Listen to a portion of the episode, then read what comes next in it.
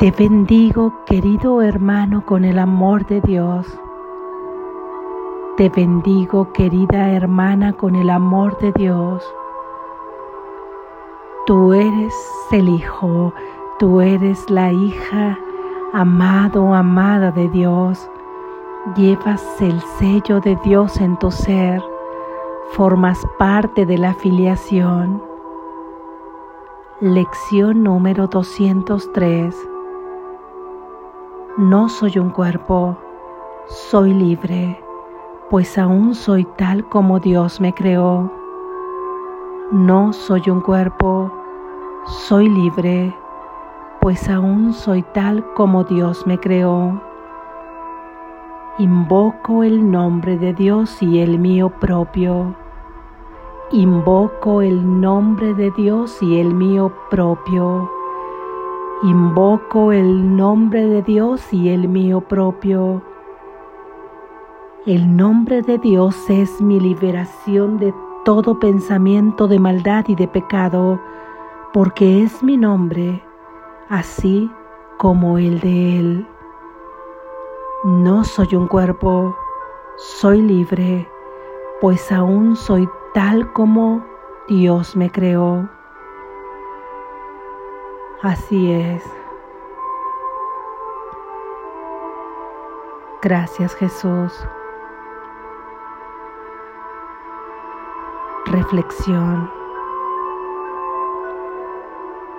Esta es la lección tercera del repaso número 6, al que ya hemos llegado en este transcurrir de la práctica de este curso. Como todo repaso lleva una idea principal que fortalece, que es el vértice de todas las demás ideas, ya que con esta sola idea puedes encontrar tu liberación, y la idea de la lección fortalece todas estas verdades de las que nos habla Jesús. Y esta idea central es la de no soy un cuerpo, soy libre, pues aún soy tal como Dios me creó. Seguimos haciendo algunos breves apuntes acerca de esta idea, aunque no es necesario. Solo con la práctica nos llevaría al entendimiento y a la aceptación y a la aplicación. Sin embargo, como estos 4 conceptos de entender, practicar, aceptar y aplicar son los que nos llevan a poder liberarnos con una sola idea de toda la prisión de los pensamientos falsos que han construido este sueño. Sin embargo, decimos didácticamente quizá, para llevar al entendimiento de esta mente que tiene que aprender, a la aportación de algunas ideas que pueden ayudar para que esa mente dormida sea conducida y sea motivada para la práctica de las lecciones. Así es que si decimos que no eres un cuerpo y que eres libre, es porque de alguna manera estamos diciendo que a contrario senso sería que si eres un cuerpo, entonces eres una prisión porque no eres libre, o estás en una prisión porque no eres libre.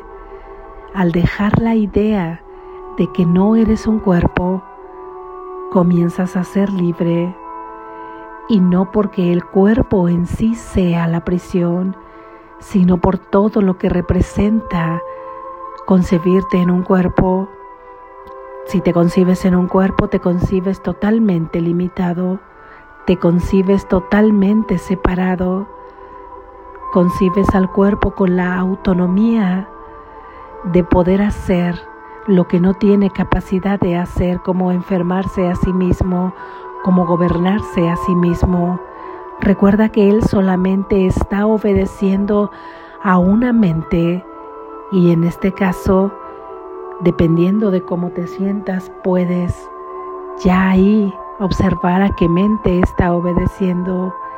¿Es una mente dual o es la mente de la verdad? La mente dual, por supuesto, nos ha llevado al caos y al sufrimiento porque nos hemos identificado separados de Dios. Creer que eres un cuerpo lleva consigo llevar la idea de ver a tu hermano separado de ti y, por supuesto, la idea de ver a Dios separado también de ti. Creer que eres un cuerpo conduce a la idea que éste es capaz de ser vulnerable, que es mortal, y estas características por sí mismas no son las características de Dios. Por ello, la segunda premisa que viene a cerrar toda esta idea es porque aún sigues siendo tal como Dios te creó. Por lo tanto, Dios no te ha creado prisionero, por lo que consecuentemente no te ha creado como un cuerpo. Tú sigues siendo tal como Dios te creó, una mente libre, una mente pura, una conciencia con la certeza de saber quién es y con todo el poder de crear o de co-crear junto con Dios tanto en el cielo como en la tierra. Tu ser, con S mayúscula, es capaz de co-crear. Así es que no eres un cuerpo, por lo que eres libre. Y la idea subsecuente, que es el repaso de la lección número 183, que es invoco el nombre de Dios y el mío propio, viene justamente a que hagamos un llamado a este ser que Dios creó y no sigamos conduciéndonos con la voz de mando de ese pequeño ser que no somos. Hagamos un llamado a nuestro verdadero ser. Invoco el nombre de Dios y el mío propio.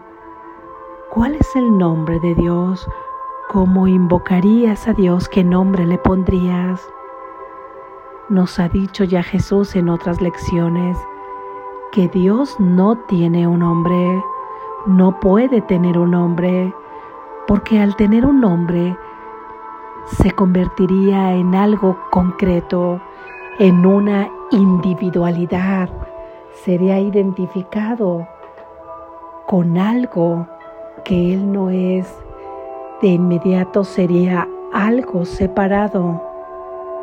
Ahí, con sus propias características, como hemos separado todo, como te has separado tú de tu hermano, como te has separado tú de Dios mismo. Él no puede tener un nombre. Sin embargo, aquí en este mundo de sueño hemos dicho que son necesarios los símbolos, pero simplemente como una materialización didáctica para comunicarnos nosotros mismos. Sin embargo, atrás de ese símbolo que yace la certeza ahí en tu mente de que Dios no puede tener un nombre, porque lo abstracto no puede tener un nombre, lo absoluto no puede tener un nombre, porque pertenece a todo y está en todo. Así es que este mundo puede llamarlo de diferentes maneras, con diferentes símbolos que son las palabras. Lo único importante es no perder el sentido de lo que Dios es, porque se corre el riesgo de que al individualizarlo lo convirtamos en una especie de religión en la que le atribuimos las propias características de esa religión o las propias características de ese pensamiento como tú lo concibes. Y de esta manera quedan excluidos todos los demás que no encajen con estas características. Y Dios va más allá de todo esto. Dios va más allá de lo concreto, de lo individual. Por eso es que no puede ser atrapado por nada ni por nadie. Él es absoluto, Él pertenece a todo, Él abarca a todo. Su amor es infinito y eterno y va más allá de todo ello. Así es que cuando invocas su nombre, como lo invoques, si es Dios, como se le llama aquí con este símbolo, llamémosle Dios, pero no pierdas la certeza que Él es integridad, que Él es unidad, que Él es solo amor. Estás invocando a la verdad misma en ese instante, y la verdad misma es que tú no eres un cuerpo, que todo lo que has creído y pensado no es más que una ilusión. Invocas entonces a tu verdadero ser con S mayúscula.